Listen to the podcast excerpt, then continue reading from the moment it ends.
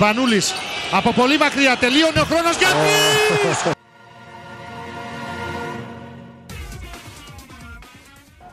Σπανούλης για τρεις. Ρεκόρ.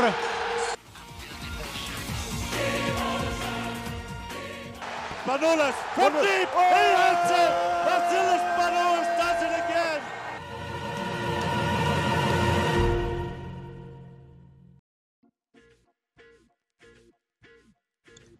Καλώς ήρθατε στην εκπομπή The All Arounders, επεισόδιο 20.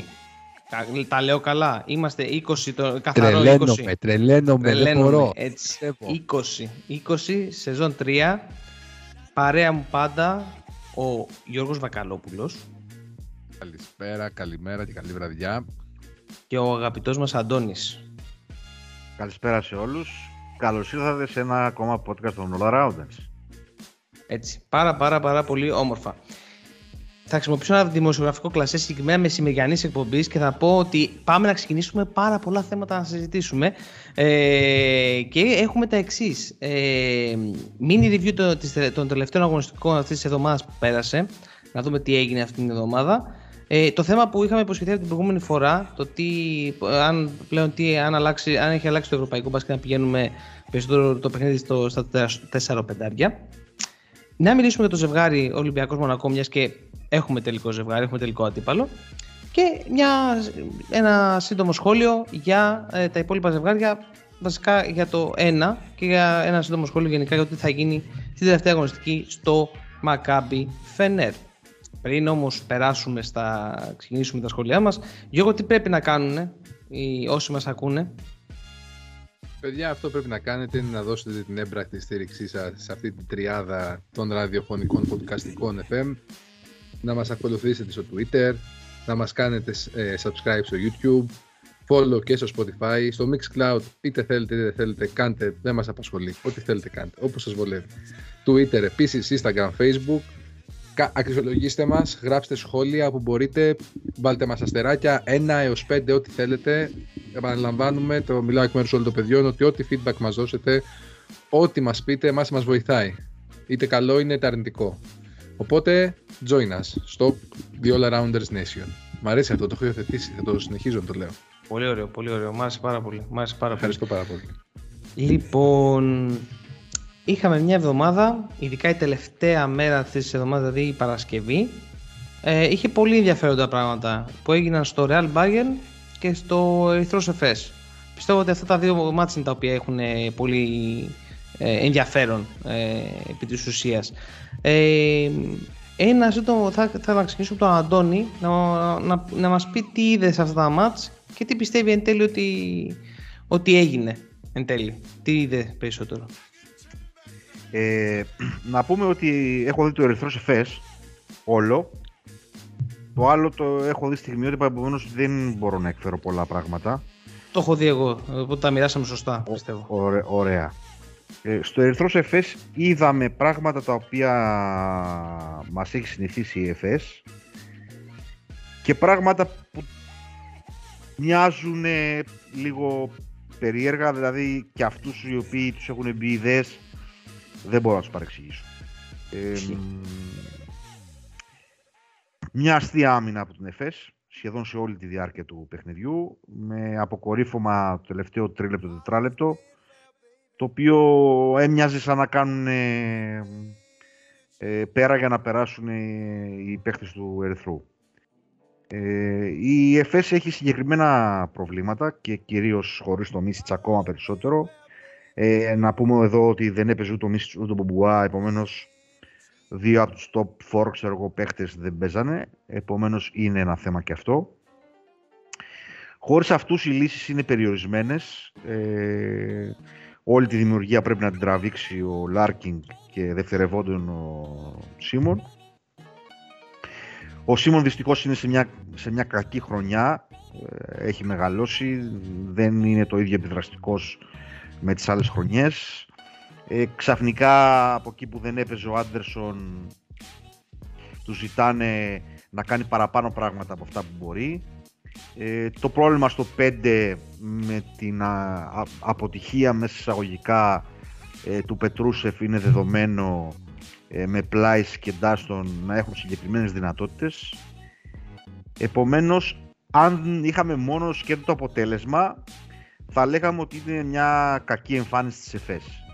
Ε, η εικόνα βέβαια του τελευταίου πεντάλεπτου, εξάλεπτου ε, είναι λίγο αποκαρδιωτική για όλη τη διοργάνωση.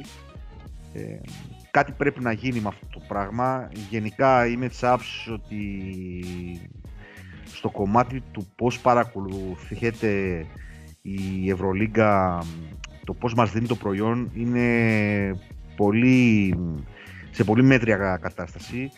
Δεν υπάρχουν κοινές ώρες, δεν υπάρχουν ζώνες με ώρες.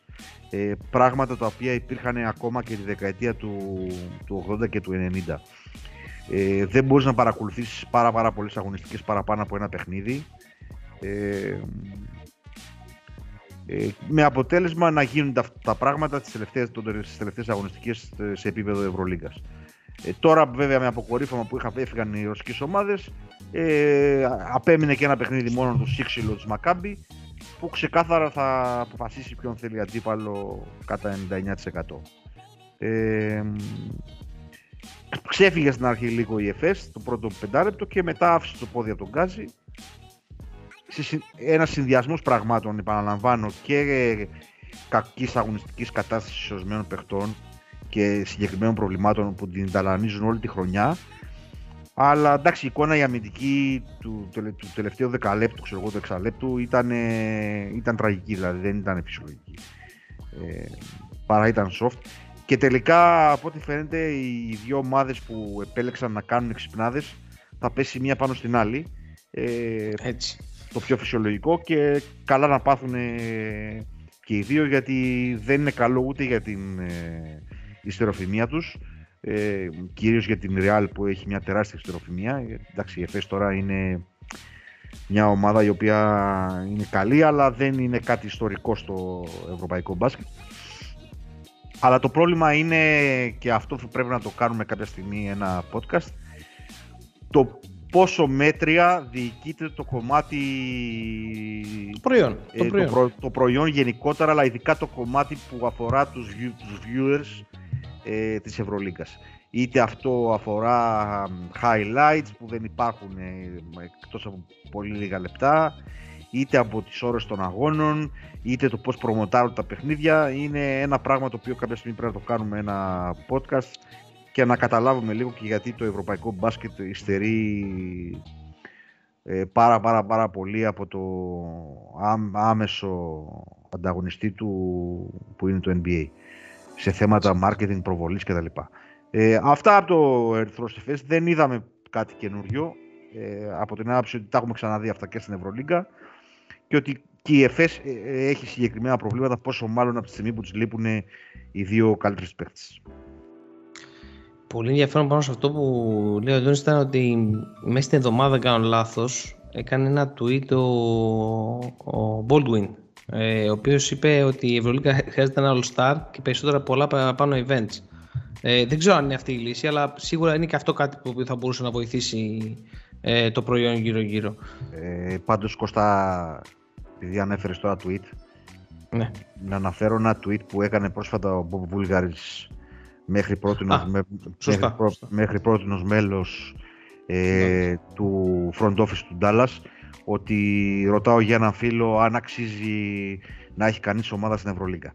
Αυτό είναι το, το, το κρίσιμο ερώτημα αυτή τη στιγμή. Αλήθεια. Ε, πώς αυτό το προϊόν το οποίο διοικείται θεωρητικά εδώ και μια εικοσαετία από τις ομάδες έχει παραμείνει στάσιμο σε θέματα που δεν αφορούν το παιχνίδι το οποίο είναι υψηλής ποιότητας αλλά σε όλα τα τριγύρω, τα οποία αυτά είναι όμως που προωθούν το, το παιχνίδι στο κοινό και σε αγορές και ούτω καθεξής. Επομένως είναι δύο πράγματα αυτά. Το ένα είναι λίγο σάλτσα αυτό που είπε ο Baldwin. Ε, δεν Καλά, ναι, σάλτσα είναι. Ναι, ναι, ναι, δεν σωστά, ξέρω κατά πόσο δηλαδή ένα All-Star Game θα κάνει κάτι. Ε, στη δημοφιλία του παιχνιδιού εννοώ. Ναι, σωστά, ε, και πιο σημαντικό είναι αυτό που του ήταν ο Βουλγαρής, ο οποίος είπε αυτό το πράγμα, ότι δεν είναι, το νόημα του tweet ήταν ότι δεν είναι καθόλου συμφέρον το να έχεις μια ομάδα σε το επίπεδο της Πρόλιγκας. Έτσι, έτσι. Ε, ωραία. Στο επόμενο, για να επιστρέψουμε και στο θέμα του ότι στο Ερυθρό Εφές, ε, όπως τα παντώνεις, είδαμε διάφορα πραγματάκια. Εσύ, George, ποιο μάτς είδες, είδες κάποιο συγκεκριμένο και παρακολούθησες; Ε, δεν είδα τίποτα από τα δύο. Καλά πήγε αυτό. Πολύ καλά πήγε Εντάξει, αυτό. έχω... Ε. Κοίτα, θα σου πω, ήθελα να τα δώσω επανάληψη, αλλά δεν πρόλαβα δυστυχώς. Ε, ωστόσο, δεν θα σχολιάσω γιατί δεν, εντάξει, δεν πουλάμε φούμαρα, δεν έχω δει το παιχνίδι, οπότε δεν μπορώ να σχολιάσω ούτε αν το δώσαν το παιχνίδι η Μαδριλέν ή αν, ή αν η ΕΦΕΣ είπε ξαφνικά σταματάω, ας χάσω για να μην πέσω πάνω στη Ρεάλ. Έχουμε να πούμε και να σχολιάσουμε αν θέλετε πολύ σύντομα ότι αυτή τη στιγμή που μιλάμε Τόμκινς και Ερτέλ είναι εκτός Ρεάλ Μαδρίτης. Είναι Και πολύ αυτό, βασικό και αυτό, είναι, αυτό. επί- και αυτό, είναι, και αυτό είναι επίσημο σχεδόν. Έτσι. Και αυτό είναι, Όχι, είναι, δεν αν του δεν Λάσο. κάνω λάθος, Το το είπε ο Λα- Λάσο, ναι, Είναι ναι, ναι. δήλωση του Λάσο. Και αυτό τι σημαίνει, σημαίνει ότι και ακόμα και είτε από, τη, Μαδ- από την Bayer μπορεί να- ούτε καν στημένη να το πούμε απλά μπορεί να ήταν, γιατί η Real βρίσκεται σε μια διαρκή κρίση Μπράβο. και επισφραγίστηκε αυτό με τα γεγονότα που είναι παραμονές του μπάτς. Θα, Οπότε- ε, ε, πολύ σημαντικό αυτό που λες, όντως. Είναι αλήθεια. Είναι μεγάλη αλήθεια αυτό. Και ήταν ένα από τα. ήθελα να το σχολιάσω εδώ. Συνέχισε, Γιώργο, με συγχωρείς. Οπότε δεν ξέρουμε αν ήταν όντως σημαντικά τα πράγματα. Ωστόσο, όσο παραμένει αυτό που λέει ο Καντώνη στο φορμάτα αυτό της, το περίεργο του EuroLeague, τα τελευταία παιχνίδια να είναι άλλες μέρες και άλλες ώρες, σίγουρα αυτό γύρει πολλά σενάρια και ανησυχίες και σίγουρα προσβάλλει το κύριος της διοργάνωσης. Επομένως, πρέπει να βρεθεί σίγουρα μια λύση και θα χαρούμε πολύ να το συζητήσουμε και σε ένα podcast πιο αναλυτικά. Πολύ σωστά. Ε, τώρα για, τη Real, για το Real Bayern, μια, μιας και εντάξει, το κάλυψε πολύ σωστά ο Αντώνης στο Ερυθρός ε, Φες και εγώ επειδή είδα λίγο το τελευταίο, το τελευταίο τρίλεπτο, τετράλεπτο του match ήταν αστείο αυτό που έγινε. Δηλαδή είναι μια, μια φάση του transition που δεν πάνε πάνω στην μπάλα. Που, τρέχει, ο- που τρέχουν όλοι σε άλλους παίκτες. Ε, Τέλος πάντων, θα πει κανείς ότι μπορεί να είναι- ήταν έτσι η ΕΦΕΣ όλη τη χρονιά, αλλά δεν ήταν τόσο τραγική. Ε, μ, στο Real Bayern, ε, εγώ εί- είδα όλο το παιχνίδι. Ε, πάλι η ε, παθογένειες της Real, όπως το έχουμε συζητήσει και σε προηγούμενο pod σχετικά με, το, με τον Άσο. Ε, πάρα πολλά χ- λεπτά ο Γιούλ ε, προσπάθεια με τον Χάγκα να παίξει αυτό το ρόλο, ε, πράγμα το οποίο είναι πολύ δυσλειτουργικό. Ε, σε ένα σημείο του μάτς έμπαιναν όλα, όλα τα σουτ. Ήταν ε, απίστευτο αυτό που γινόταν και πήρε μια μεγάλη διαφορά. Ωστόσο η Bayern έμεινε στο παιχνίδι ε, με αυτό το σκληροτράχυλο στυλ που έχει. Ε, και έτσι ε, στο τέλος ήταν τελείως υποδιοργανωμένη η Real. Δεν ξέρω αν επέλεξε να είμαι ειλικρινής. Όπως λέει και ο Γιώργος, ε, πέρα από τον, ε, από τον, Tompkins, από τον Tompkins και τον ε, Ερτέλ ε, έφαγε πρόστιμο 20 ε, χιλιάρικα ο Γιαμπουσέλε. Συν ότι υπήρχε ένα ρεπορτάζ ε, όταν είχε, έρθει το, είχε γίνει το Παναθηναϊκός Ρεάλ ότι μετά το μάτς ε, ξενύχτησαν οι παίκτες της Ρεάλ και οι συγκεκριμένοι παίκτες στην Αθήνα. Τώρα αυτό δεν ξέρω αν παίζει ρόλο, αν ήταν κάποιο πειθαρχικό παράπτωμα και αν τα συνέχιζαν όλη τη χρονιά αυτά τα πειθαρχικά παράπτωματα, αλλά ας πούμε ότι παίζει ένα μικρό ρόλο στο, σε όλα αυτά. Ε, πες τον Απλώς, ναι. απλώς είναι το γνωστό ρητό ότι η νίκη έχει πολλούς πατεράδες, η ήττα κανένα. Μπράβο, έτσι, Ε, έτσι. αυτό είναι το βασικό πρόβλημα. Τώρα, Όταν χάνεις αρχίζει η γκρίνια, τότε αρχίζουν να ενδιαφέρει ποιος βγήκε με ποιον. πότε Ναι, ναι, βγήκε αυτό είναι στο αλήθεια. κάθε- Όσο κερδίζεις, ε, αυτά όλα είναι σε δευτερεύον ε, background. Ε, αυτό συμβαίνει αυτή τη στιγμή στη Real. Υπάρχει από την αρχή της χρονιάς το πλάνο στα γκαρντ ήταν ε, προβληματικό. Ε, όπως έχουμε ξαναναλύσει μια πληθώρα τριαροτεσσαριών ε, πάρα πάρα πάρα πολλοί παίχτες για πολύ λίγες θέσεις που και αυτό φέρνει μουρμούρα. Το ακριβώς αντίθετο από τι κάνει ο Ολυμπιακός. Παρακαλάμε για ένα παίχτη στον Ολυμπιακό και αυτοί είχαν 7 για να καλύψουν δύο θέσεις. Ε, μ, είναι φυσιολογικό ότι με την επάνωδο των ε, Ράντολφ και Τόπκινς η τράπουλα ξαναμοιράστηκε, ξανά υπήρξε γκρίνια και το καθεξής. Και γενικά μια σεζόν που αν εξαιρέσεις το, τον Ταβάρες και τον ε, Γιαμπουζέλε δεν νομίζω ότι μπορείς να βρεις και πολλά silver linings για την ε, Real. Ισχύει. Ισχύει. Αλλά επειδή η εμπειρία είναι τεράστια στη διαχείριση δύσκολων μάτς και σέβομαι απεριόριστα τον προπονητή Λάσο, τον οποίο θεωρώ κορυφαίο της τελευταίας δεκαετίας, ότι δεν πρέπει να την ξεγράφουμε. Ε, βέβαια, αυτό με τον, ε, τώρα τον Αρτέδα και τον Τόμπκινς είναι ένα τελευταίο καμπανάκι νομίζω που προπονητή προς τους παίχτες. Είναι τελευταίο ηλεκτροσόκ να δούμε αν θα πιάσει ή όχι. Ε, αν δεν Να πιάσει νομίζω ότι θα πάμε σε, σε κάποιο είδους rebuild του χρόνου αν και δηλώσαν ότι θέλουν τον Γιούλ και τον Ρούντι. Ε, Θα δούμε. Γενικά είναι ένα ενδιαφέρον. Νομίζω παίζουν ή έχει τελειώσει, δεν το ξέρω αυτό. Με την Παρσελώνα παίζανε σήμερα. Α- Αυτό ήθελα να σχολιάσω επειδή το έβλεπα πριν, ε, ε, πριν ξεκινήσουμε το podcast. Να πω ότι έπαιξε πάρα πολύ καλά η Real. Πήγε να το πάρει το παιχνίδι. Ένα αστείο φάουλ στο τέλος του δόθηκε για να πάει στην παράταση ε, το παιχνίδι. Και εκεί έχασε την παράταση, δεν μπορούσαν να τα δώσουν όλα. Ε, αλλά ήταν πολύ καλή η Real. Δεν ξέρω, ε, ήταν πραγματικά πάρα πολύ καλή. Έπαιξε ψυχωμένα και ενώ βρέθηκε πίσω με 10 και 15 πόντους, το ξαναγύρισε. Και βρέθηκε να είναι, πολύ μπροστά, να είναι μπροστά στο σκορ. Αλλά ίσως ναι, και αυτό που λες το ηλεκτροσόκ να έπαιξε ένα ρόλο. Ε, anyway, πάντως αυτά έγιναν ε, σε αυτή την αγωνιστική. Ε, οπότε, αν δεν Συγγνώμη, έχουμε... να, Παρακαλώ, παρακαλώ, παρακαλώ, το αφεντικό να μην μιλήσει. εντάξει, Πες, πες, να ναι. προσθέσουμε κιόλας ότι και ο Παναθηναϊκός έκλεισε την ε, παρουσία τους στη φετινή EuroLeague με Σωστά. νίκη, με buzzer beater του Μέικον μες στην Τουρκία και στη Φενέρμπαχτσε. Πρέπει κάποια στιγμή να ασχοληθούμε ίσως μετά τα playoffs λιγάκι σαν ένα απολογισμό για τις ελληνικές ομάδες. Αφού θα έχουμε και το τέλος του Ολυμπιακού ελπίζουμε στο Final Four αργότερα. Να δούμε λιγάκι τα next steps. Διότι ο Παναθηναϊκός αυτή τη στιγμή. Ως ελληνική ομάδα που είναι στη EuroLeague είναι τρίτη-τέταρτη σερί χρονιά που δεν πάει καλά. Τρίτη χρονιά βασικά και Ε, έκλεισε στην πρώτη τελευταία θέση ναι δεύτερη πες, οκ και κλείνει στην πρώτη τελευταία θέση και τώρα θα επικεντρωθεί μόνο στο πρωτάθλημα αυτό θέλω να προσθέσω ότι εντάξει Όχι, του είναι καλά και κάνεις. ο έτερος αιώνιος Αν- ότι έκλεισε αν- νικηφόρα το αποτέλεσμα και γλίτωσε τη τελευταία θέση. Αν και θεωρώ ότι τα έχουμε πει ψηλό για τον Παναθηναϊκό. Να το πούμε ξανά. ναι, εντάξει, αλλά... ό,τι έχουμε πει δεν αλλάζει. Δεν αλλάζει. Παραμένει. Δεν αλλάζει κάτι αυτό. Παραμένει. Ωραία. Πάμε τώρα λοιπόν στο θέμα που σχεθήκαμε από την προηγούμενη εκπομπή. Την μπάρα θα την πασάρω ξανά στον Αντώνη. Και η ερώτηση είναι η εξής.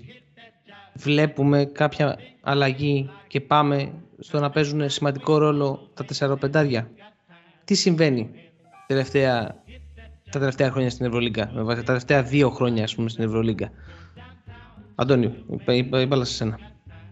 Μόλις πριν από λίγο ανακοινώθηκε ότι οριστικά ο τίτλος του πρώτου σκόρερ στο NBA πάει στο Joel Embiid. Πράγμα που είχε να συμβεί από χρονιά του Σακίλ O'Neal. Είναι από τη σεζόν 19-20 βλέπουμε την επάνωδο των ψηλών στο παγκόσμιο μπάσκετ. Στην επιδραστικότητά της ε, και στο πώς δημιουργεί το παιχνίδι και το πώς, ε, πόσο καλή finisher ξαναγίνονται υψηλοί και πόσο σημαντική για την επίθεση. Να πούμε ένα στατιστικό ε, για τους MVP του μήνα ε, το οποίο το θεωρώ λίγο πιο αντικειμενικό στατιστικό από το γενικότερο MVP το οποίο μπορούν να παίζουν πολλά πράγματα ρόλο ε, στους 7 MVP του 16-17 που είναι η πρώτη σεζόν του format με ε, all against all. Ε, έχουμε 4 guards στους 7 MVP του μήνα. Το 17-18 ε, και 18-19 είναι το ίδιο ποσοστό. 4 στους 7 είναι guard. Το 19-20 στη λειψή σεζόν του COVID έχουμε 3 στους 5 ε, και ξεκινάει η περσινή χρονιά να υπάρχει διαφοροποίηση. Το 2021 λοιπόν έχουμε δύο μόνο guard στους- στους 7 MVP του μήνα και φέτος μέχρι στιγμής ε, έχουμε μόνο ένα guard στους 6 MVP του μήνα. Ε, αυτό δείχνει κάτι, απλώς το ανέφερα για ενημερωτικούς λόγους πιο πολύ, όχι ότι μας λέει κάτι απόλυτα αυτό το πράγμα. Ε, να κάνω μια γρήγορη ε, υπενθύμιση ότι φέτος έχει βγει μια φορά ο Ταβάρες, δύο φορές ο Μίροτιτς, μια φορά ο Βεζένκοφ, μια φορά ο Γιαμπουσέλε και ο πρώτος γκάρτ ο οποίος βγήκε MVP μήνα ήταν ο James στο μήνα που, μας, ε, που έκλεισε, τον Μάρτιο. Να πούμε λοιπόν ότι εκείνο που βλέπουμε όλο και περισσότερο τα τελευταία χρόνια ε, και στο NBA και στην Ευρώπη είναι να έχουν ε, πάρα πολύ δημιουργικό ρόλο ε, τα τριάρια και τα τεσσάρια. Ε, θα αναφέρω, επειδή το, το, θέμα των τριαριών είναι μια ξεχωριστή κουβέντα, ε, την οποία θα κάνουμε και αυτή κάποια στιγμή. Απλώς δεν υπάρχουν πάρα πάρα πολλά τριάρια τύπου NBA στην Ευρωλίγκα, αν εξαιρείς το Clyburn, ναι, ναι, ναι. Ε, που να είναι τόσο επιδραστικά με την μπάλα στα χέρια ίσως και το Λούσιτς. Ε, γι' αυτό ε, θα επικεντρωθούμε στο, στους ψηλούς. Ε, οι ψηλοί λοιπόν ε, βλέπουμε ότι ε, ξαναπαίρνουν πάρα, πάρα πολλές μπάλες στα χέρια τους. Ε, στη Μπαρσελώνα ο Σάρας ε, έχει μεγιστοποιήσει το, το post παιχνίδι από όλες τις θέσεις του. Ε, είναι βέβαια και ένα αποτέλεσμα του να έχεις το μύρο στην ομάδα σου. Ε, αλλά γενικά βλέπουμε εντυπωσιακά κορμιά, ε, σούπερ αθλητικούς παίχτες ε, στις θέσεις αυτές, οι οποίοι όμως από εκεί που περιοριζόντουσαν μόνο στο να εκτελούν ένα πικερόλ, αυτή είναι η ουσιαστική διαφορά, από εκεί που περιοριζόντουσαν στο να εκτελούν ένα πικερόλ για τα πεντάρια ή ένα τεσάρι το οποίο ε, να είναι στημένο κάπου για να σουτάρει ή ελάχιστα που να μπορούν να παίξουν προς τα παιχνίδι βλέπουμε ότι όλο και περισσότερο και η επιδραστικότητά τους από μακριά αυξάνεται αλλά και ο τρόπος ο οποίος συμμετέχουν στην επίθεση συμμετέχουν πολύ περισσότερο στην επίθεση πολύ πιο ενεργά και συνήθως ε, ειδικά τα τεσσάρια αποτελούν το δεύτερο πόλο δημιουργίας ε, μετά τον, ε, τον πρώτο χειριστή. Ε, και στις περιπτώσεις του Βεζέκοφ και στις περιπτώσεις του Μύροτς το βλέπουμε αυτό. Ε, ο Τόμας για παράδειγμα είναι πολύ επιδραστικός στη, στη Μονακό. Ε, ε, πώς το λένε, ε, ξεχνάω κάποιον, το, το Μύροτς τον είπαμε. Ο Γιαμπουζέλε είναι πολύ επιδραστικός στη Ριάλ. Ο Μέλη έχει προσπαθήσει να του δώσει ένα τέτοιο ρόλο ο Έτορα Μεσίνα στην Αρμάνη αν και δεν ήρθε σε καλή κατάσταση ε, προσπαθεί να ξαναβρει τα παδήματά του και να αποτελέσει ένα πόλο δημιουργίας από μέσα προς τα έξω και ούτω καθεξής. Ε, μην μπούμε τώρα σε, συγκεκριμένους, ε, σε συγκεκριμένες περιπτώσεις. Σωστά. Νομίζω ότι το μπάσκετ από, το, από τη φάση του σουτάρουμε πάρα πάρα πάρα τρίποντα δεν έχει φύγει ακόμα αλλά ξαναβλέπουμε ότι οι υψηλοί ε, αποκτούν star quality ξανά και επειδή είναι όλο και πιο δύσκολο να έρχονται πλέον καλά guard από την, ε, την Αμερική και είναι πολύ πιο εύκολο για forward και center να έρθουν νομίζω ότι ξανανοίγει η πόρτα για να δούμε λίγο πιο μίξ ε, μπάσκετ και όχι αυτό λίγο το κουραστικό γυρίζουμε γύρω γύρω την μπάλα και να καταλήξει σε κάποιο τα χέρια για να βάλει ένα τρίποντο. Τουλάχιστον περνάει η μπάλα μέσα είτε για άμεση απειλή είτε ως ε, πόλος δημιουργίας αλλά πόλος δημιουργίας σταθερός δηλαδή θα περάσει σίγουρα η μπάλα από τα χέρια κάποιου τεσσαριού ε, για να δημιουργήσει κάποια plays. Αυτά σε χοντρικές γραμμές. Ε, είναι ένα πολύ ενδιαφέρον ε, project το οποίο το παρακολουθώ από τη σεζόν 19-20 ε, από το NBA που ξεκίνησε. Ε, το είδαμε πέρσι πρώτη φορά στην Ευρωλίγκα. Ε, εγώ είμαι πολύ φαν γενικά αυτού του πράγματος. Από τα τριάρια, τεσσάρια, πεντάρια ήταν πάντα οι αγαπημένοι μου παίχτες εκτός από την περίπτωση του Magic Johnson ο οποίος, ο οποίος όμως είχε δύο κορμί επομένως είναι ένα πολύ ενδιαφέρον πράγμα το οποίο μπορούμε να παρακολουθήσουμε και στην επόμενη σεζόν και στην τρέχουσα μέχρι να λήξει αλλά και στην επόμενη σεζόν το πώς θα μετεξελιχθεί στα μάτια μας. Αυτά. Εντάξει, μαγικός όπως πάντα. Όπως πάντα ο Αντώνης είναι πολύ, πολύ αναλυτικός και πάρα πολύ σωστός στην τοποθέτησή του.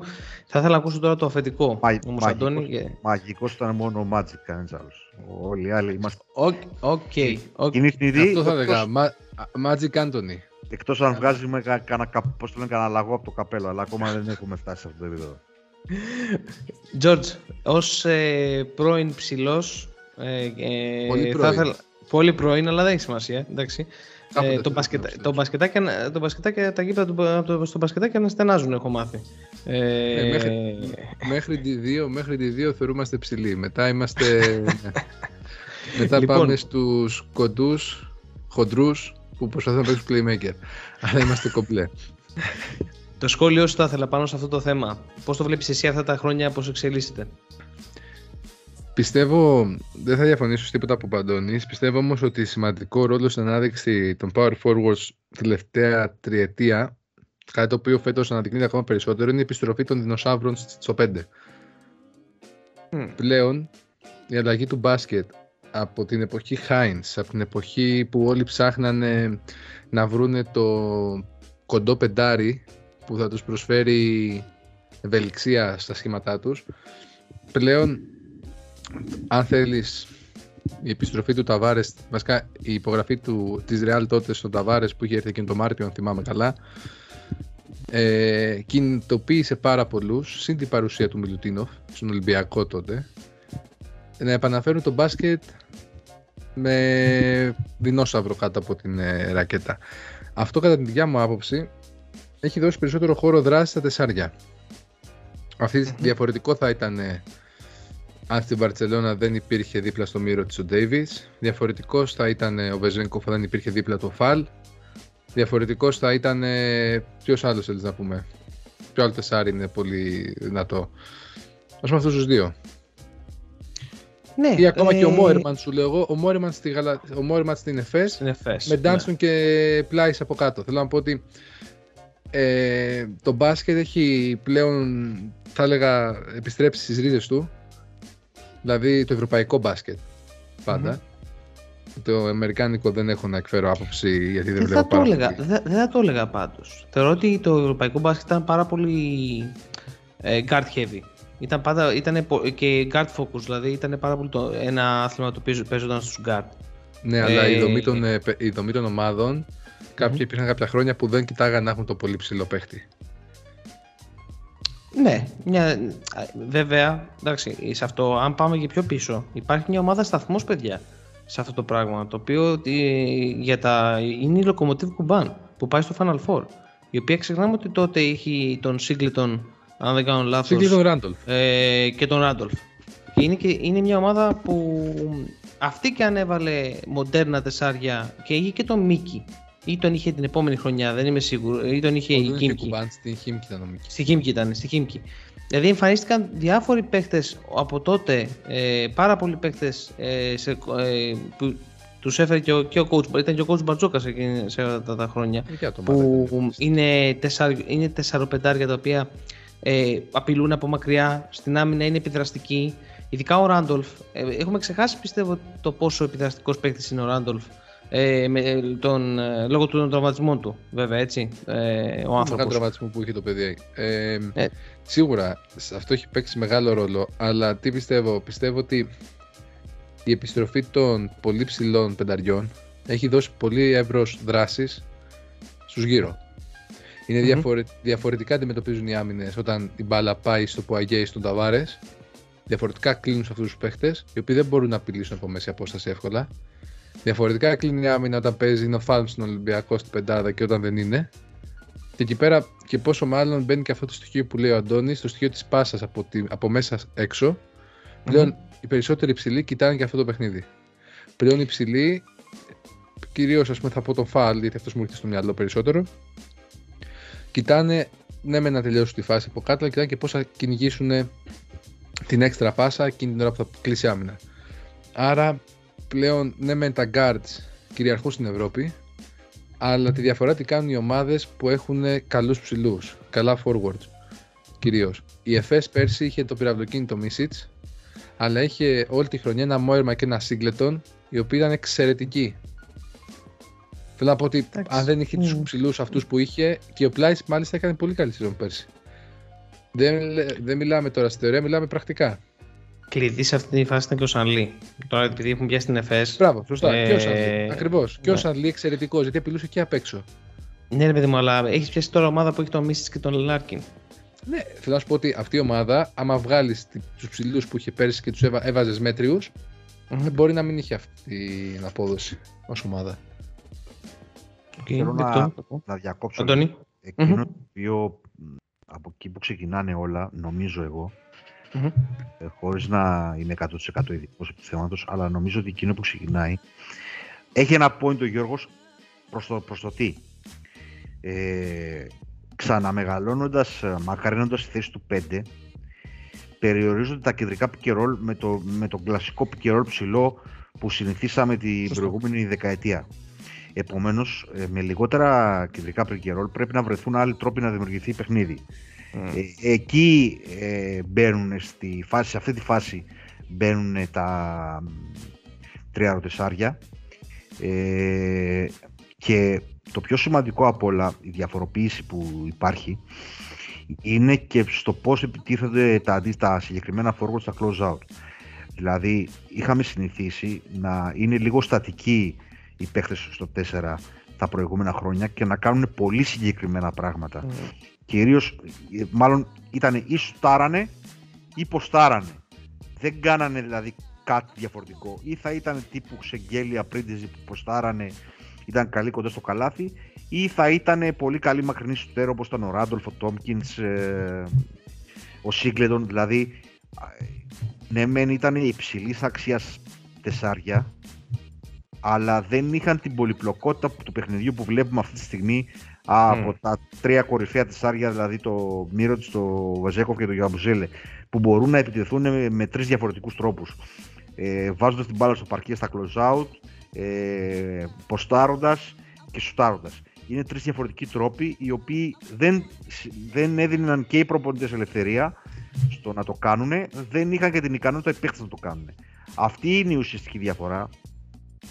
Ε, θα, θα έλεγε κανείς ότι με κλασικά πεντάρια, δεινόσαυρους δηλαδή, ε, υπάρχει η φιλοσοφία ότι οι χώροι περιορίζονται. Έτσι λέει η θεωρία. Ε, αλλά ουσιαστικά εκείνο που αφαιρεί σε spacing ε, το πολλαπλασιάζει με τη μη έντονη χρήση του, του pick and roll και με το μοίρασμα των αρμοδιοτήτων και στους υπόλοιπους παίχτες.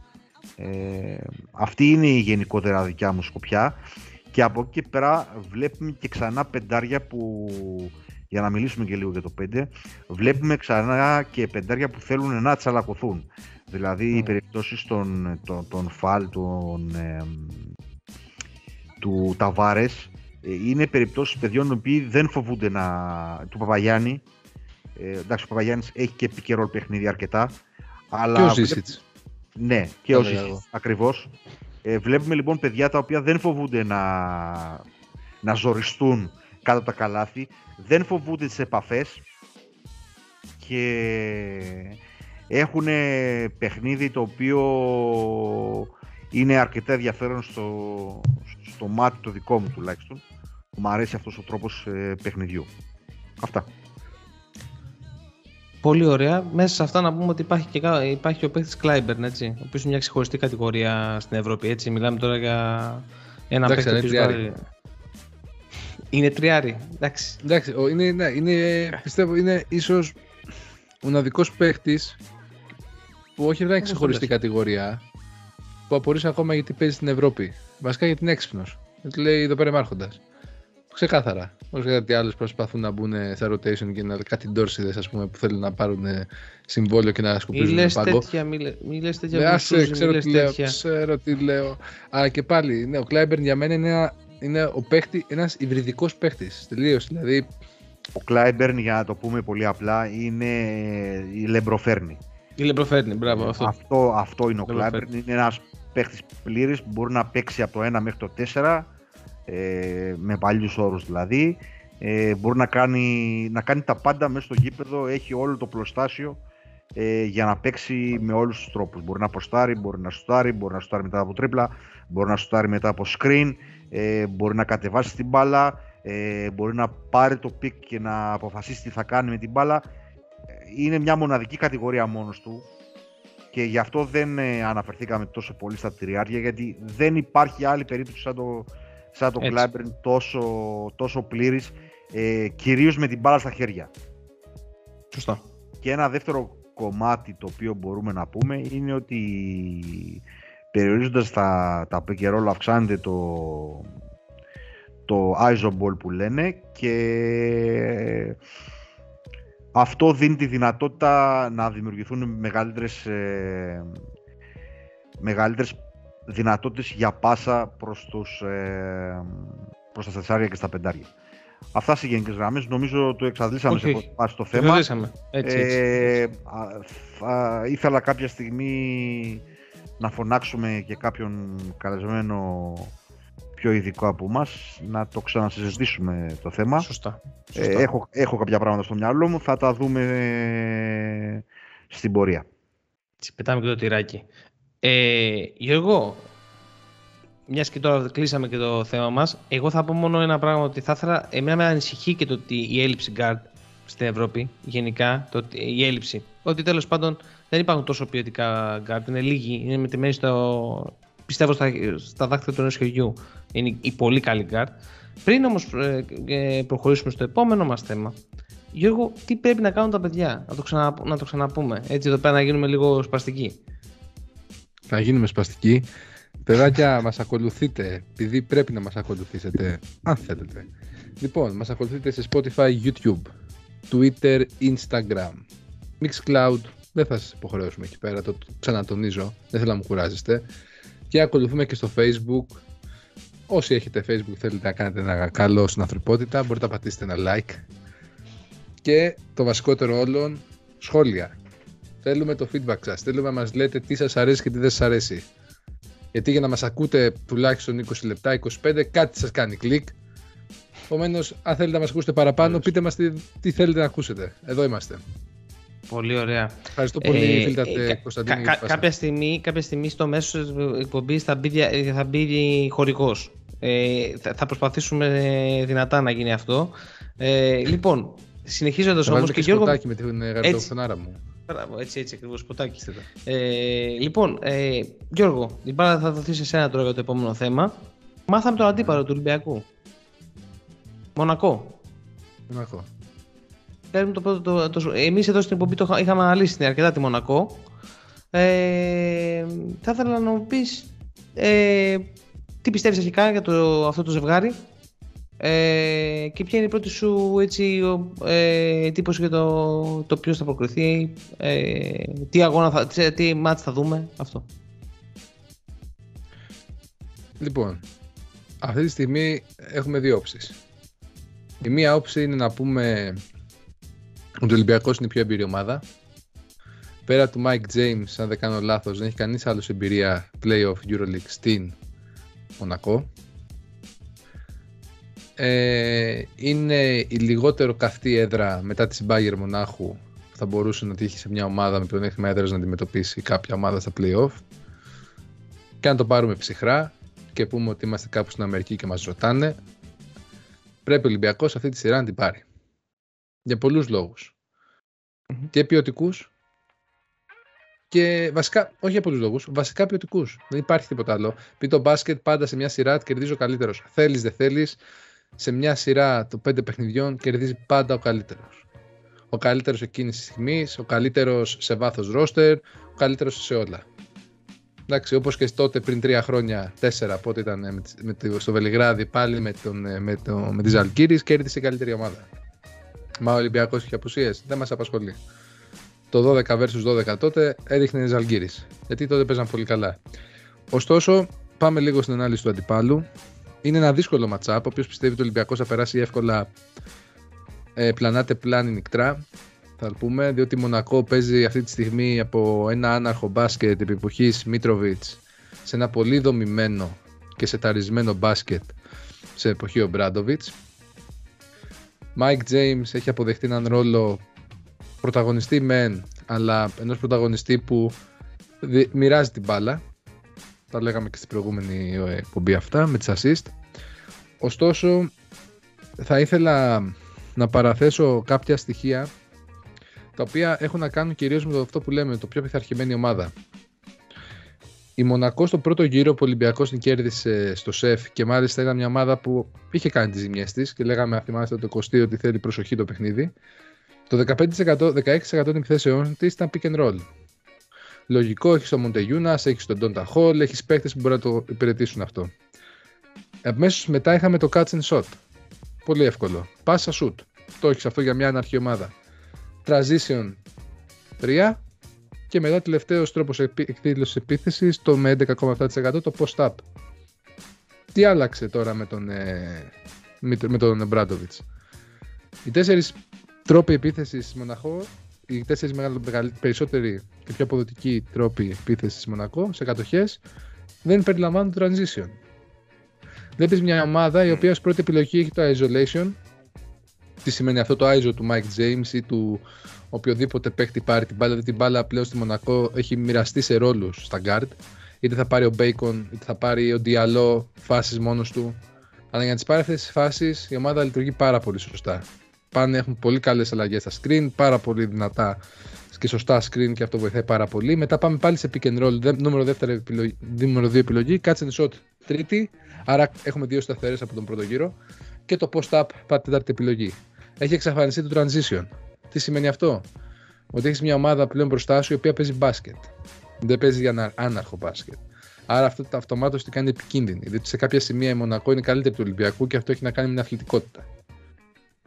Ποιοτικά δεν πιστεύω ότι είναι καλύτερη. Δεν είναι καλύτερη. Σε βάθος ρόστερ. Ωστόσο, έκρινα σκόπιμα να αναφέρω αυτά τα στοιχεία διότι για μένα που κρυπτογραφούν την σπουδαία δουλειά που έχει κάνει ο Κότσο Μπράντοβιτς και στην αλλαγή του DNA και το mentality ολόκληρου του τμήματος Μονακό. Τώρα, αν επικρατήσει η λογική, ο Ολυμπιακός είναι αυτός που θα βρεθεί στο Βελιγράδι, η μπασκετική λογική, αλλά επειδή σε αυτού τους αγώνες θέλεις να δεις και τις δικές σου πνευματικές αντοχές των παιχτών σου και τη συγκέντρωση, πρέπει παιχνίδι με το παιχνίδι και πάντα να έχεις το μυαλό σου ότι στο 0-0 και πρέπει πάντα να κερδίζεις. Πολύ ωραία, πολύ ενδιαφέροντα τα σχόλια. Ε, πριν προχωρήσω στο σχόλιο του Αντώνη, να πω ότι είχαμε στη regular season με τη Μονακό είχαμε δύο διαφορετικά πρόσωπα. Είχαμε το αυτό του πρώτου γύρου που κερδίσαμε 86-65 μέσα στο σεφ ε, με μια διαφορετική ομάδα βέβαια. Το ότι η Μονακό είχε πρωτομπεί ο Μπέικον, αν δεν κάνω λάθος τότε. Ε, και στο, δε, στο δεύτερο γύρο και το μάτι που είχαμε σχολιάσει εμείς οι τρεις, το 92-72 ε, μέσα στη Μονακό ήταν ένα μάτι το οποίο ο Ολυμπιακός δεν, δεν εμφανίστηκε ποτέ ε, στο γήπεδο. Δηλαδή δύο, δύο διαφορετικές εικόνες των παιχνιδιών. Αυτό ήθελα απλά να πω πριν προχωρήσουμε και στο σχόλιο του Αντώνη. Αντώνη, η μπάλα δικιά σου. Με τη Μονακό λοιπόν. Τρεις ήταν οι πιθανότητες, ήταν η ΕΦΕΣ. Ήταν μια ομάδα με μεγαλύτερο ταβάνι αλλά πιο γυρασμένη και ίσως να υπήρχε και ένας κορεσμός και να υπάρχει ένας κορεσμός. Ήταν η Μακάμπη η οποία θεωρώ ότι ήταν ο πιο εύκολος αντίπαλος τους τρεις και η Μπίλια τελικά έκατσε στη Μονακό. Είπαμε αρκετά για το ρόστερ της Μονακό σε, στο προ προηγούμενο πότε αν δεν κάνω λάθος. Να δώσω μια κλασική στατιστική εικόνα, όχι analytics, για να καταλάβουμε λίγο ποιοι είναι καθοριστικοί, να ξαναθυμίσουμε ποιοι είναι καθοριστικοί στη Μονακό. Ε, σε πόντους είναι πρώτος με 16 πόντους μέσω όρο ο James, 14 πόντους χοντρικά τα λέω αυτά έτσι παιδιά, 14 πόντους ο Bacon και 11 πόντους ο Μοντεγιούνας. Ε, rebound είναι πρώτος ο Τούτα Χόλ με 5,2, ο Diallo με 4,8 και ο Μοντεγιούνας πάλι με 4,7. Assist ξεχωρίζει το νούμερο του Mike James με 5,7 και ακολουθούν οι Westerman με 2,8 και ο Lee ο... με 2,4. Στα κλεψίματα μπορούμε να αναφέρουμε τον James και τον Diallo με 1,3 Block στο 1,2 ο Hall στα δίποντα έχουμε από 75% πρώτον το Hall εντάξει τα περισσότερα είναι καρφώματα τα έχουμε πει για το Hall και η Μοντεγιούνας και Τόμας με 64%. Στο τρίποντο είναι ο, ο Bacon πρώτος με 41% και ο Διαλό με 39%. Δεν πρέπει να ξεχνάμε όμως ότι υπάρχουν και τρεις παίχτες από τον πάγκο που είναι πάρα πολύ καλοί σουτέρ και ο, ο Τάρα και ο Άντουτς και ο Μότουμ. Ε, στα λάθη είναι πρώτος ο, ο James με 2,5 λάθη ανά παιχνίδι. Ε, Εκείνο το οποίο μπορούμε να πούμε για τη Μονακό είναι ότι έχει αρκετά άιζο παιχνίδι όπως είπε και ο Γιώργος πολύ σωστά. Μπορεί να έχει περιοριστεί το transition παιχνίδι αλλά αυτά που κάνουν στην επίθεση τα κάνουν γρήγορα. Ε, δεν είναι μια επίθεση που θα γυρίσει πάρα πάρα πολύ μπάλα και θα φάει 24 δευτερόλεπτα και το καθεξής. Ε, ξαναείπαμε και την προηγούμενη φορά ότι έχει εμφυσίσει την εμπιστοσύνη προς τους συμπαίχτες του ο Μπράντον στο James και αυτό είναι πάρα πάρα πολύ σημαντικό ε, και φαίνεται από την άνοδος της ε, assist του. Ε, αν μπορούμε να πούμε ότι τη σημαντικότητα είναι ότι ο James, ο Bacon, ο Διαλό, ο Τόμας και ένας εκ των ε, Μοντεγιούνας ή Χολ αναλόγως τι θέλει να παίξει ο coach, ο Μπράντοβιτς είναι αυτοί οι οποίοι είναι καθοριστικοί για την πορεία της ε, Μονακό. Από τον πάγκο έρχονται οι Βέστερμαν και Λί με διαφορετικούς ρόλους ο Βέστερμαν για να παίξει ομάδα πιο οργανωμένα όλοι για να πιέσει πάνω στην μπάλα και νομίζω ότι αυτή είναι μια εικόνα της ε, Μονακό κάνουν τα πράγματα γρήγορα είναι σούπερ αθλητικοί ε, δεν ξέρω εγώ αυτό το πράγμα πώς μπορεί δηλαδή στο μάτς με τη στο σεφ ήμασταν καταιγιστικοί και σε ρυθμό και σε πίεση πάνω στην μπάλα και στην άμυνα γενικά στην, ε, στο team motor είχαμε μέσα μας. Στο Μονακό ήταν ένα τελείως άλλο παιχνίδι με έναν Ολυμπιακό λίγο μπλαζέ ε, και με μια άμυνα πάρα πάρα πάρα, πάρα πολύ μέτρια. Αν τυχόν θέλουμε να έχουμε τύχη στη σειρά, πρέπει λοιπόν να ξεκινήσουμε από την άμυνα. Από το πόσο focus είμαστε στην άμυνα, σε αυτά τα οποία κάνουμε όλη τη χρονιά σωστά, ε, πόσο ενέργεια έχουμε σε αυτά που κάνουμε και πόσο θέληση βγάζουμε εκεί, σε εκείνο το κομμάτι του παρκέ. Ε, επιθετικά τα έχουμε πει για τον Ολυμπιακό. Θα δυσκολευτούμε διότι αυτοί βάζουν αρκετά, αρκετά μεγάλη πίεση στα δικά μας ε, τα hand-off. Ε, σε αυτό το κομμάτι θα δυσκολευτούμε. Θέλει λιγότερο, πολύ λιγότερο τρίπλα, Τρίπλα. από το, από το match που είδαμε στο το τελευταίο στο Μονακό. Ε, πιο άμεση εκτέλεση και να μην φοβηθούμε το θέμα του ρυθμού. Εγώ είμαι κάθετος σε αυτό. Ο φετινός Ολυμπιακός πρέπει να πηγαίνει γρήγορα, άσχετα με ποιον αντίπολο έχει μπροστά του. Ε, δηλαδή, οι δυο σταθερές του πρέπει να είναι ε, η πολύ καλή του άμυνα και το να μην κουράζει την μπάλα στην επίθεση, για να το πω έτσι ε, σε γενικούς ε, όρους.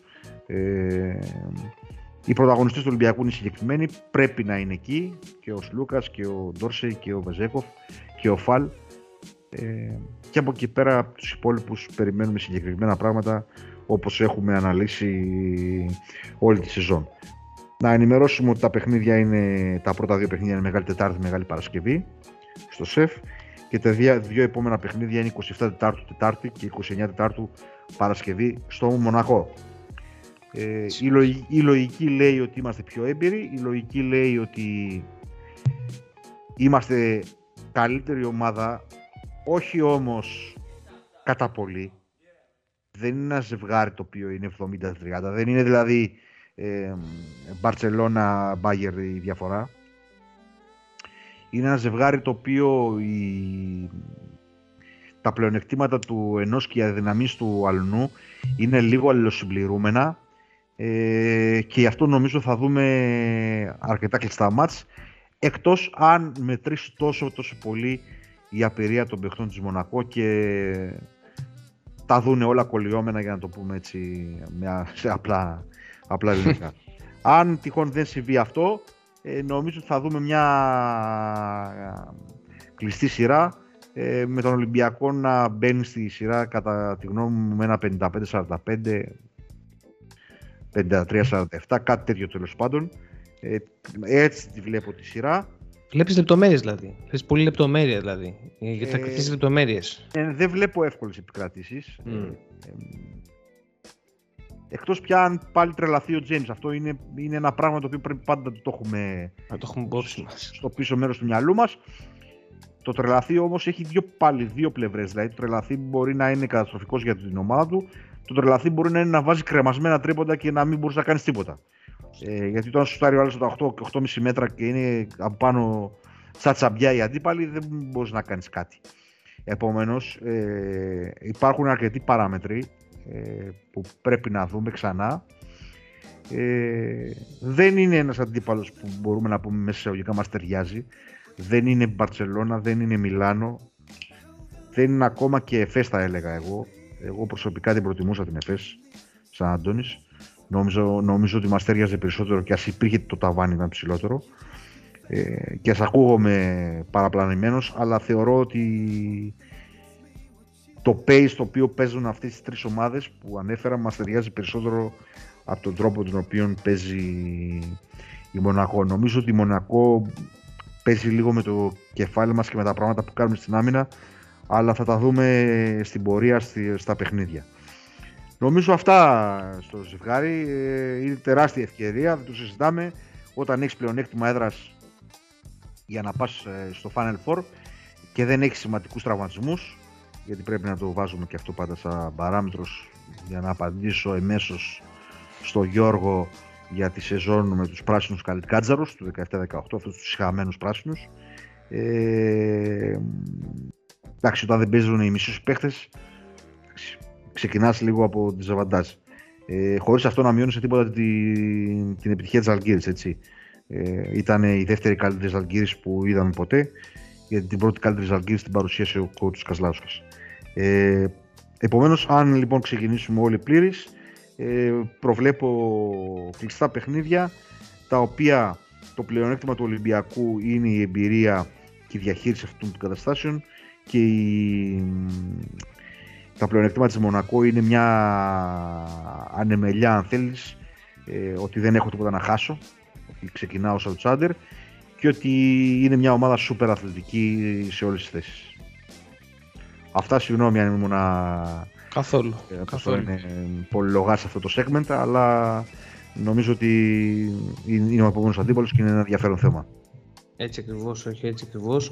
Ε, γενικά θεωρώ το κλειδί να, όπως ε, είχε φανεί και στο μάτς ε, που κάναμε, ε, είχαμε κάνει την ανάλυση πριν το παιχνίδι στο, εκτός με τη Μονακό στο, για τη regular season, είναι αυτό, να βρούμε τρόπο να μην κολλάει μπάλα. Να θεωρώ ότι εκεί πέρα θα παίξουν ρόλο και τα καλά screens. Δηλαδή τα screen που θα κάνουν ε, ε, τόσο ο Φόλος και ο Μάρτιν, όσο και οποιοδήποτε σκρινάρι, θα πρέπει να είναι τόσο καλά ώστε να μπορούν να ξεμπλοκάρουν πιο, εύκολο, πιο εύκολα τον Σλούκα ή τον Walkup αντίστοιχα. Και για μένα κλειδί στη σειρά, παιδιά, είναι ο Walkup, να είμαι ειλικρινής. Το πόσο σταθερός θα είναι ο Walkup επιθετικά και πόσο ε, οι αποφάσεις που θα πάρει μπροστά ε, είναι κλειδί. Γιατί όπως λέμε εμείς ότι για τη Μονακό κάποια πράγματα, έτσι και η Μονακό έχει, σίγουρα θα, έχει, θα ξέρει ποια είναι τα δύναμα, τα δύναμα σημεία και που κολλάμε. Ε, όπως είναι η πίεση στην μπάλα, ε, όπως το να, να, απομακρύνουν, να απομακρύνουν την μπάλα από τον Βεζέκοφ παράδειγμα, για παράδειγμα. Ε, αλλά ναι, ε, θεωρώ ότι αυτό είναι το κλειδί και μετά το κλειδί είναι κατά πόσο εμείς στην άμυνα θα μπορέσουμε γιατί το, όπως, όπως είπατε και οι δύο, είναι, και οι δύο είναι πολύ αθλητικές ομάδες και ειδικά ο Bacon ε, και έχουν και παιχνίδι με την μπάλα ε, ο Bacon ας πούμε, ο James. Και εμείς ένα καλό αμυντικό έχουμε τον Παπα-Νικολάου τον οποίο ρίχνουμε ε, στο μάτς δηλαδή στη Μονακό ο Παπα-Νικολάου έπαιξε να αλλάξει τον Bacon και στον ε, James. Να τον κλωνοποιήσουμε τώρα δεν γίνεται. Επομένως θα πρέπει και εκεί πέρα θα παιχτεί ένα μεγάλο θέμα το πώς θα περιορίσουμε το παιχνίδι αυτών των δύο ε, που μας πόνεσαν. Ε, Τζόρτζε, εσύ ε, σε αυτά που είπε ο Αντώνης, κάποιο σχόλιο; Τζόρτζ; Κάποιο σχόλιο; έχω ένα θέμα με τη σύνδεση. Sorry, sorry. Να ε, κάποιο σχόλιο σχετικά με αυτά που είπε ο Αντώνης, ε, σχετικά με τη Μονακό; Εντάξει, θα απαντήσω στους πράσινους καλικάτζαρους αρχικά. ότι εντάξει, ναι, ήταν πράσινοι καλικάτζαροι, αλλά ο, εντάξει, ήμασταν και εμείς άτυχοι. Αλλά εντάξει, είχαν τη μαγιά και μας χτύπησαν εκεί που έπρεπε να χτυπήσουν. Αλλά εντάξει, η ατυχία του Ολυμπιακού τότε δεν υπάρχει. Ε, και τα λάθη, να μην πούμε του ιατρικού team που είχαν κάνει, έβαζαν το πρίντεζι με ράματα να τρέχει να κάνει τζόκινγκ στο διάδρομο. Δεν ξέρω Κώστα το θυμάσαι αυτό, αλλά τότε με το που το είχαμε μάθει είχαμε πάθει ένα σοκ. Ναι, ναι. Ε, για τη Μονακό δεν έχω, το, το καλύψατε όλα. Δηλαδή είναι θέμα εμπειρίας, είναι θέμα αθλητικότητας, είναι θέμα θέλησης. Είναι όλα αυτά. Δηλαδή πιστεύω ότι έχουμε κάνει πολύ καλή ανάλυση του συγκεκριμένου αντιπάλου. Δεν νομίζω ότι χρήζει. Δηλαδή δεν έχω, δεν έχω προσθέσω να σχολιάσω κάτι σχετικά με αυτό. Πρέπει να προλάβουμε να τους δίνουμε Ναι, Μια- έτσι Προφανώς προλάβουμε. πρέπει να τους κόψεις Θα τα προλάβουμε. πουκά. Είναι αυτό, Γιατί αυτό να- το ένα. Και το δεύτερο είναι για μένα η λύση για να μειωθεί η πίεση ε, πάνω στην μπάλα είναι να περνάει η μπάλα γρήγορα μέσα Μμμ. ε, στους Φαλ και Βεζένκοφ και από εκεί να βγαίνει η μπάλα Και από έξω εκεί να ξεκινάει. Οκ. ε, και να μην ταλαιπωρείται πολύ η μπάλα με αυτό το πράγμα που κάνουμε το, ε, στην έναρξη της επίθεσης, το weave. Ε, νομίζω αυτά. Δεν ε, το εξαντλήσαμε. Παιδιά, ένα- Σίγουρα. μια, τελευταία, μια τελευταία ερώτηση θα σας κάνω τότε και να το ζαλίσω λίγο παραπάνω. Ό,τι Τι θέλεις. τρικ, θα, τι τρικ θα βλέπατε εσείς ε, από την πλευρά του Ολυμπιακού να κάνει, δηλαδή ποιο προπονητικό τρικ θα βλέπατε; Π- Για να πω ένα παράδειγμα τι εννοώ. Θα βλέπατε ζώνη, για παράδειγμα. Όχι. Όχι, οκ. Τότε είμαι εγώ ο μουρλός. Ε, Ε, ξέρεις τι θα βλέπα. Θα βλέπα λίγο διαφορετικό rotation. Θα μπορούσα να δω τον Σλούκα στην πρώτη πεντάδα. Θα μπορούσα να δω τέτοια πραγματάκια. Λίγο αλλαγές ως προς τα starting five και το second unit. Θα μπορούσα να δω λίγο περισσότερο Dorsey ΜακΚίσικ από ό,τι συνήθως βλέπουμε. μμμ. Ε, και κάτι που ήθελα να πω, παιδιά, το πρώτο παιχνίδι το, πα- είναι το σημαντικότερο απ' όλα. Δεν, Κώστα, ήμασταν μέσα στο παιχνίδι το πρώτο με τη Ζαλγκύρης. Θυμάσαι, Για, μένα δεν, για, για μένα δεν είναι το πιο σημαντικό. Να είμαι ειλικρινής. Για είναι το μένα δεύτερο. δεν ξέρω, θεωρώ μένα ότι το είναι το δεύτερο. σημαντικότερο σε μια σειρά. Δεν μιλάω τώρα για τη σειρά με τη Σιένα που τότε είχαμε βάλει 60 πόντους διαφορά της στο καλό είχαμε κάνει και μετά κοιμηθήκαμε όρθιοι. Αλλά απέναντι σε μια πάρα πολύ καλή ομάδα, βέβαια, καμία σχέση τα δύο μεγέθη. Ούτε με Ζαλγκύρη συγκρίνεται ούτε με τη Μονακό τη φετινή. Αυτή η Σιένα τότε του Νίκου Ζήση και του Μπομπ Μακάλεπ.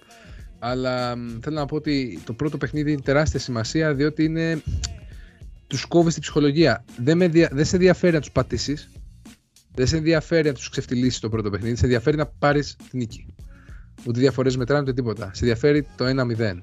Διότι μην ξεχνάμε ότι σε μια σειρά αποκλείται ούτε ο Μπαρτζώκα ούτε ο Ομπράντοβιτς να αποκαλύψουν τα πάντα σε τρικ και λοιπά από το πρώτο παιχνίδι. Γιατί πλέον μπαίνουμε σε πολύ ανεβασμένη κοουτσίστικη σκακιέρα, θα λέγαμε. Και για μένα είναι τεράστιο πλεονέκτημα το έχουμε τον Μπαρτζώκα στο πάγκο αυτή τη στιγμή και δεν έχουμε κάποιον άπειρο προπονητή. Ωραία, ωραία. Εντάξει, ωραία. εγώ εγώ δεν Αντώνη. γνωρίζω για τρικ. Δεν ξέρω Μμμ. τι μπορεί. Αν δεν το δούμε, εγώ δεν έχω τόσο μεγάλη φαντασία γενικά σαν άνθρωπος.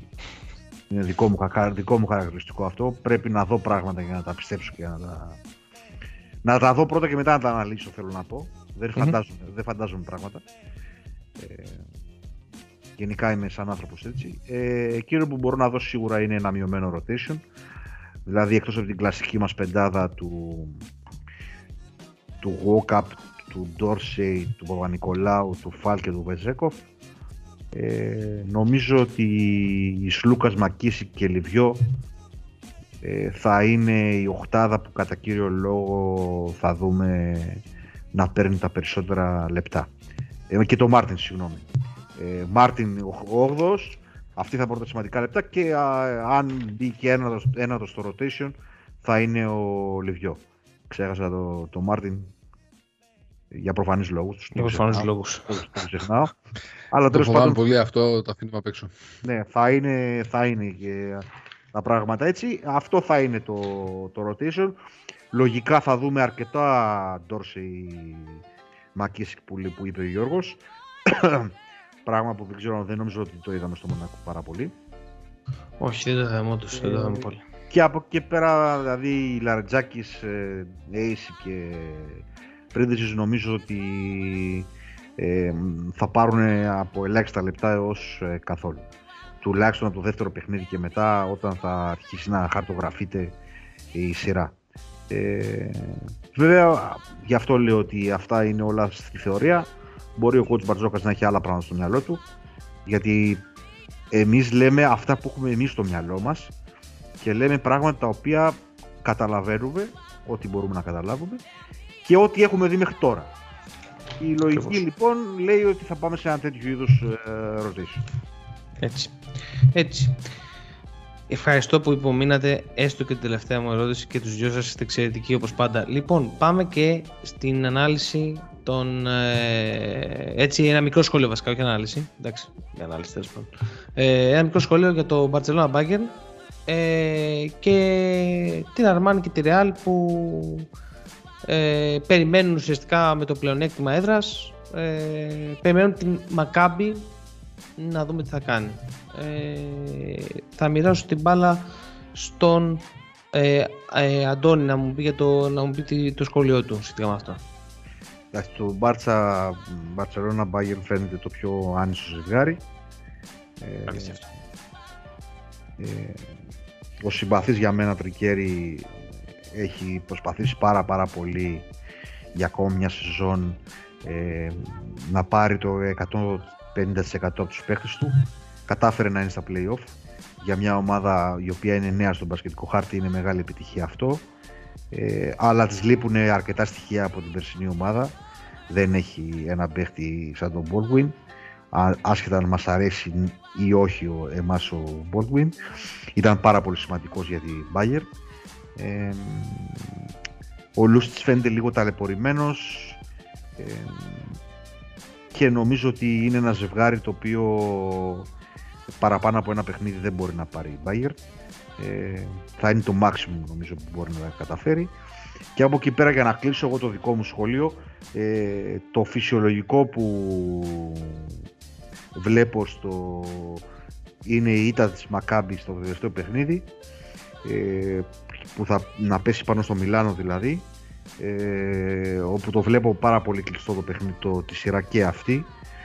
Ε, και στο Real Εφές ε, αίμα κι άμμος. Αίμα κι άμμος. και ε, ας πάθουν αυτά που αξίζουν αφού θέλανε να χάσουν. Ε, επανάληψη του περσινού έτσι ήταν ναι. επανάληψη του περσινού ζευγαριού πάλι. Ε, εγώ να είμαι ειλικρινής αν ήμουν η Μακάμπι να πω την αλήθεια Ούτε τη Real θα φοβόμουν έτσι πως είναι. Αλλά οκ, okay, καταλαβαίνω όμως το, το σκεπτικό να χάσει γιατί προφανώς η Μιλάνο είναι ένας πιο... Ένα, ένας τύπος πιο πολύ στα μέτρα ε, της Maccabi. Ε, η Real είναι και ένα μέγεθος το οποίο το υπολογίζεις πάντα.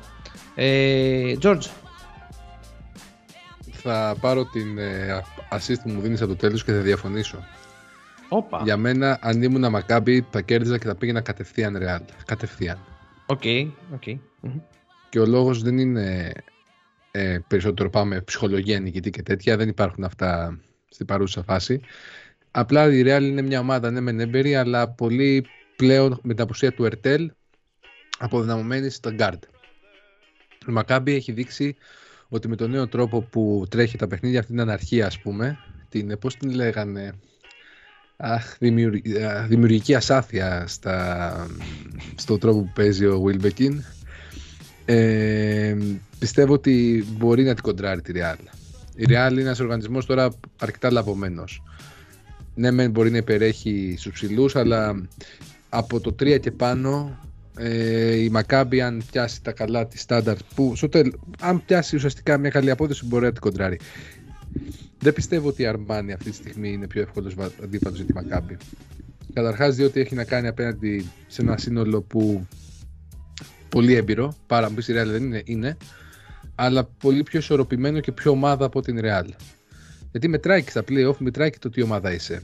Πόσο δεμένη είναι αυτή η ομάδα. Και τώρα έχουμε πρόστιμα, έχουμε αποβολές παικτών στα καλά του καθημένου. Είναι λίγο διαταραγμένο το κλίμα. Και δεν ξέρω αν την Real τη σώζει να περάσει σε ένα Final Four ή να διεκδικήσει ένα πρωτάθλημα απέναντι στον, ε, στην Παρσελώνα. Δεν ξέρω τι θα επιλέξει. Γιατί το rotation θα σφίξει κι άλλο. Τώρα αποσία Ερτέλ. Γιατί δεν έφυγε ένας παίκτης των 10-12 λεπτών, έφυγε ένας παίκτης των 20 πλάς λεπτών. Ε, αλλά ας πάρουμε τα πράγματα λίγο πιο ρηχά. Λογικά, αν χάσει, που πολύ πιθανό να χάσει. Βέβαια, αυτή η φενέργεια να χάσει ο άλλος αντίπαλος πρέπει να παίζει. Δεν ξέρω αν είδατε ένα παιχνίδι Β' Μολδαβίας ήταν, δεν ξέρω, που τελευταία που το είχαν στήσει και ήταν το σκορ 67-68 και προ... χάναν καλάθια μόνοι τους εδώ και ένα τετράλεπτο πριν λήξει το παιχνίδι. Κάπως έτσι πρέπει να χάσει, η Μακ... μπορεί να χάσει η Μακάβη με στο Ισραήλ αυτή τη Φενέρ. Ε, τώρα στο, στο ενδεχόμενο ας πούμε, να πέσει η FS Αρμάνι θα είναι ένα πολύ ωραίο matchup ε, το οποίο πιστεύω και αυτό θα γίνει Πιστεύω θα κερδίσει η Φενέρ την Real, την, ε, τη Φενέρ, την, η Maccabi τη Φενέρ. Τώρα, ε, για το κομμάτι του Barcelona Bayern δεν έχουμε πολλά να πούμε. Εντάξει, η Bayern, αν δεν υπήρχε αυτό με τις ρώσικες ομάδες δεν θα ακούμπαγε καν την οχτάδα. σε αντίθεση με τη Μονακό, η οποία της αφαιρέθηκαν και τέσσερις νίκες ουσιαστικά. Οπότε θέλω να πω την Bayern αυτή τη στιγμή, άντε να κοντράρει. Μπορεί να την κοντράρει, αλλά νομίζω η Μπαρσελόνα ένα 3-0, ένα 3-1 και πολύ το 3-1 θεωρώ. Για αυτή την Μπαρσελόνα θα θέλει να το καθαρίσει εύκολα. Να δούμε. Ωραία. Ε, και με αυτό το σχόλιο ολοκληρώθηκε άλλη μια όμορφη εκπομπή των The All Arounders. Ε, θα επανέλθουμε με εκπομπή ε, την επόμενη εβδομάδα και θα δούμε αν θα κάνουμε και κάποια άλλα πράγματα που έχουμε στο μυαλό μας αλλά μην είστε ανυπόμονοι θα μάθετε. Πολλά τυριά πετάμε σε αυτή την εκπομπή, ε. Έτσι, έτσι, πολύ τυρί, πολύ τυρί, πολύ τυρί. Πολύ τυρί. Ε, έτσι λοιπόν ε, θα κλείσουμε. Ε, να ευχαριστήσω και τους δυο σας γιατί ήσασταν πάλι εξαιρετικοί όπως κάθε φορά. Ε, και ε, βάλα σε ένα Γιώργο να, πεις, να κάνουν αποχαιρετήσεις. Σας αποχαιρετούμε και σας ζητούμε όπως να αποθέσετε τα like και τα follow σας στα social media της εκπομπής Twitter, Spotify, YouTube, Instagram, Facebook, Mixcloud είναι εκεί για σας, σας περιμένουν με τα σχόλιά σας σε όποια πλατφόρμα βρίσκεται ιδέες όμορφες να τις καταθέτετε και εμείς θα τις ακούμε και θα τις εφαρμόζουμε όσο μπορούμε. Αντώνη, Να ευχαριστήσουμε όσους φτάσανε μέχρι εδώ ε, στην ακρόασή τους. Μας ενδιαφέρει πάρα πάρα πολύ να φτάνετε μέχρι εδώ, ε, να ακούτε όλο το podcast. Αλλά πιο πολύ απ' όλα μας ενδιαφέρει το, engage- το engagement που θέλουμε να έχετε με το podcast. Ε, να μαθαίνουμε τι σας άρεσε, τι δεν σας άρεσε. Από απλά πράγματα όπως είναι ο ήχος μέχρι τη θεματολογία, ε, μέχρι οτιδήποτε θέλετε να ακούσετε είτε σας άρεσε είτε δεν σας άρεσε είτε θέλετε να ακούσετε κάτι στο, στο μέλλον.